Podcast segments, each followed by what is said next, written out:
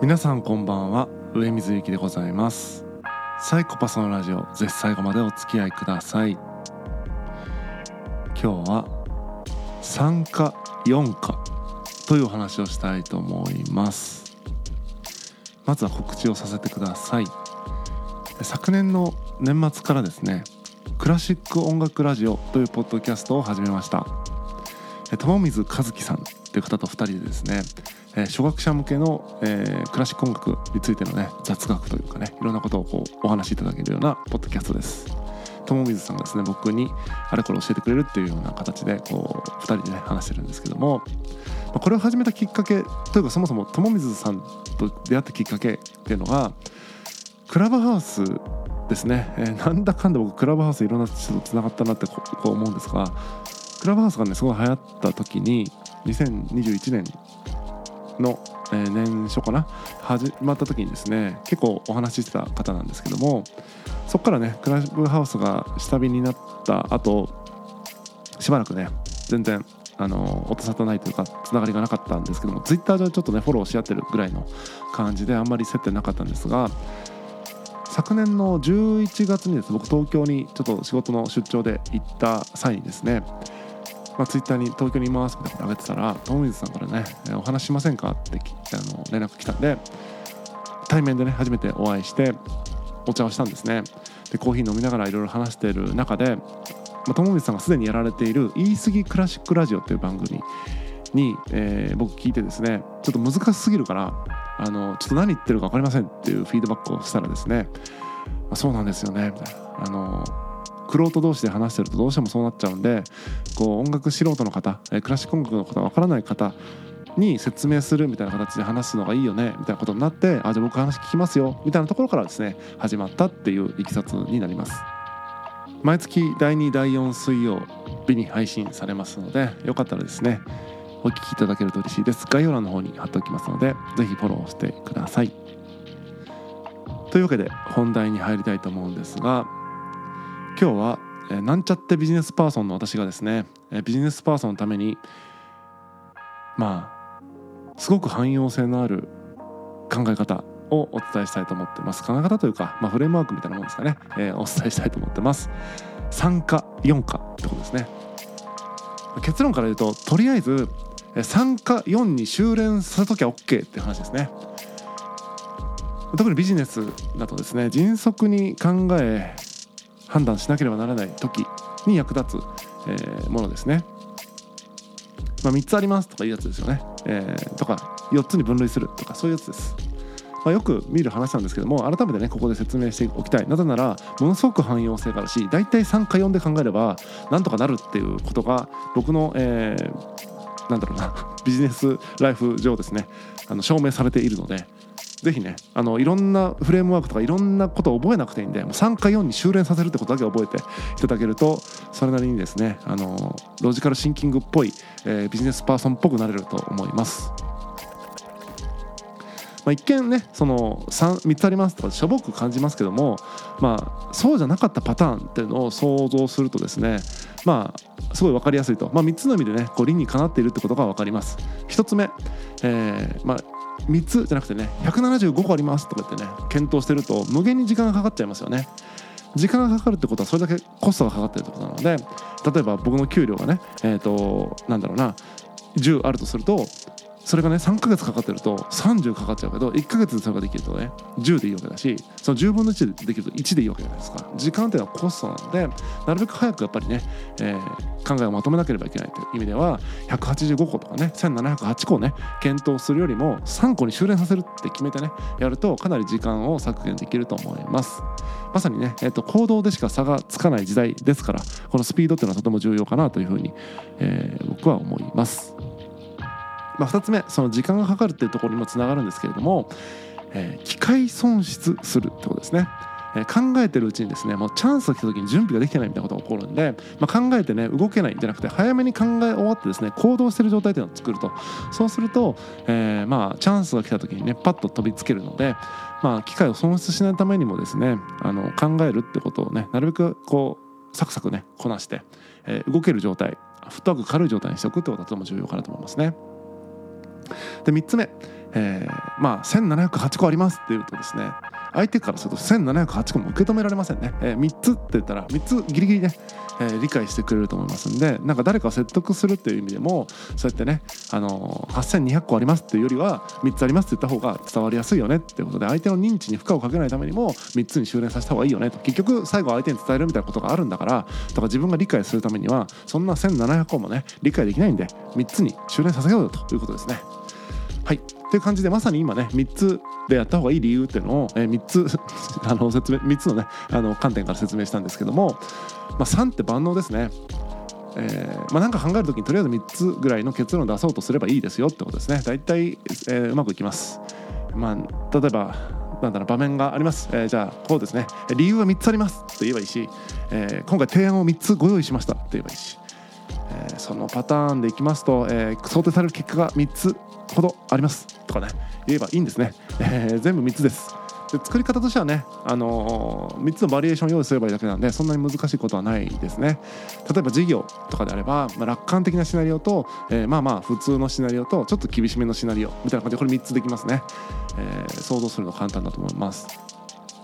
旅行に行こうっていうパターンでもいいですよ、えー、すごくお金をかけるプランまあまあお金をかけるプランほとんどお金をかけないプランとかえー、すごいね。1ヶ月ぐらい行く旅行、えー、1週間ぐらい行く旅行。まあ、2泊3日で行く旅行みたいな感じで時間をね、えー、3パターン用意するといった感じで。それだけでねいろんなシナリオ用意できますよね。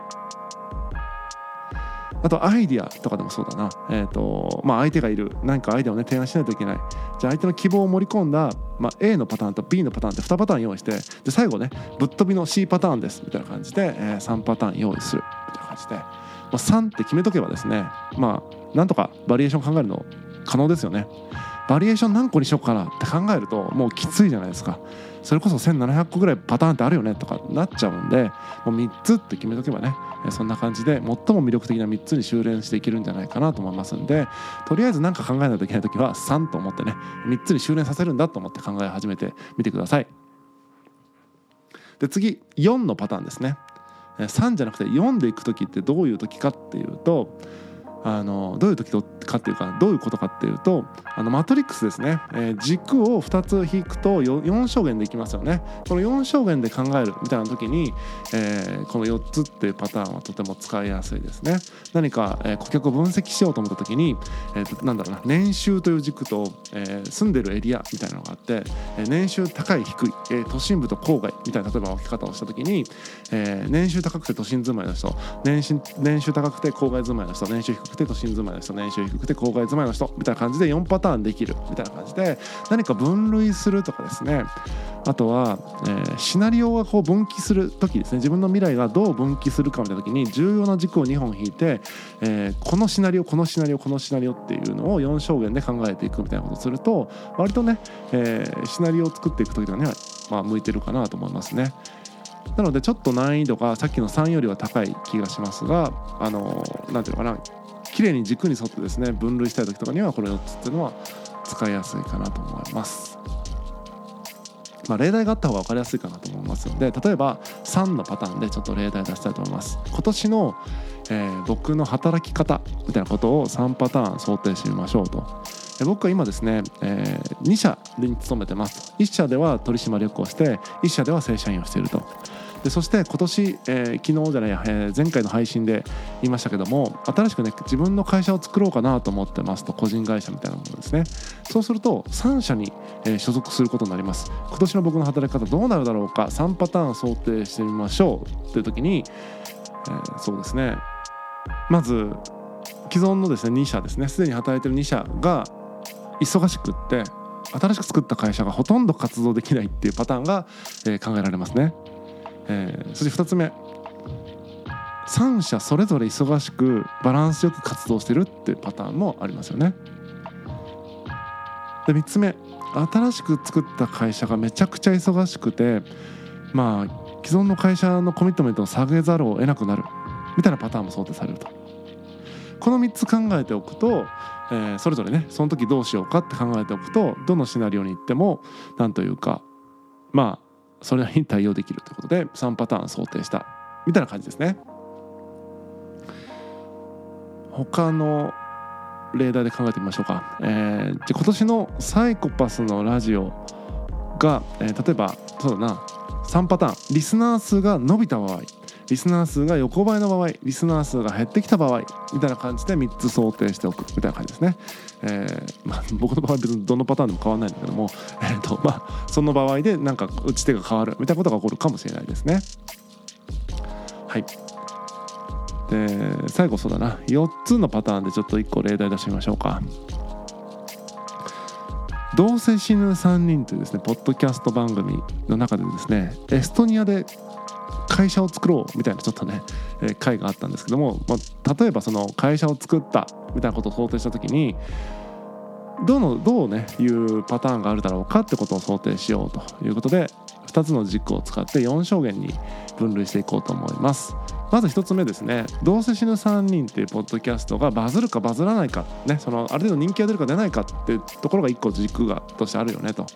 でもう一個の軸としてじゃあどういうビジネスをするかっていう時にタレントっぽいビジネスをするかそうでない感じのビジネスをするかみたいな軸を引くと。そうすると4証言できますね。メディアがバズったパターンでタレント的にやるパターン、えー、メディアがバズったんだけどもタレント的にはやらないパターン、えー、メディアバズらないけどタレント的にやろうとするパターン。メディアバズらないんだけども、えー、なんていうの？タレント的でもないパターン。みたいな感じで4つの、えー、まあ事業というかですねどんな風な形で事業活動を行っていくかみたいなことがシナリオとして描けるかなというふうに思います。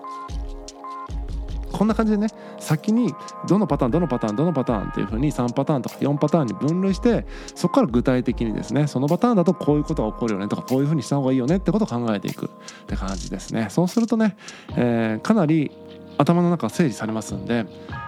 あながちね3とか4とかをねバカにしちゃいけないってことですね、えー、大体これでねなんとかなります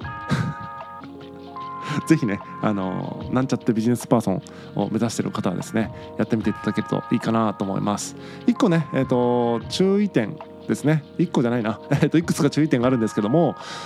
3とか4にするっていうことはあくまでねシンプルに考えられるようにしているだけですね、えー、1785個考えるとやっぱりもうカオスですから3に落とすんだとか4に落とすんだって決めておくことによって、えー、考えやすくしているとそれは考えなくていいってことじゃないんですよね、考えやすくしてるだけですから。その考えやすくした上で徹底的に考えるってことが重要ですね。よくフレームワークあるあるなんですけどもフレームに当てはめて、えー、全然考えられてないみたいなことが起こっている。そういうのはねマジ無意味なんで、えー、シンプルに考えられるようにしているだけで徹底的に考え抜かなければならないというのが1点目ですね。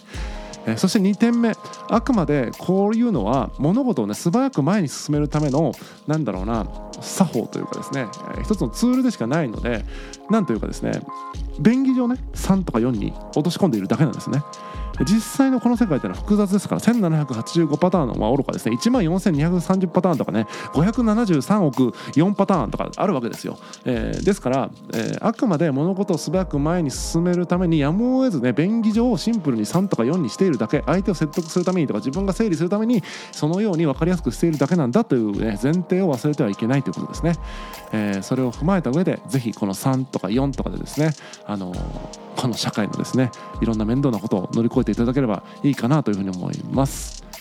そんなわけで、えー、ぜひ参考にしていただけると嬉しいです。本日は以上です。またお会いしましょう。さようなら。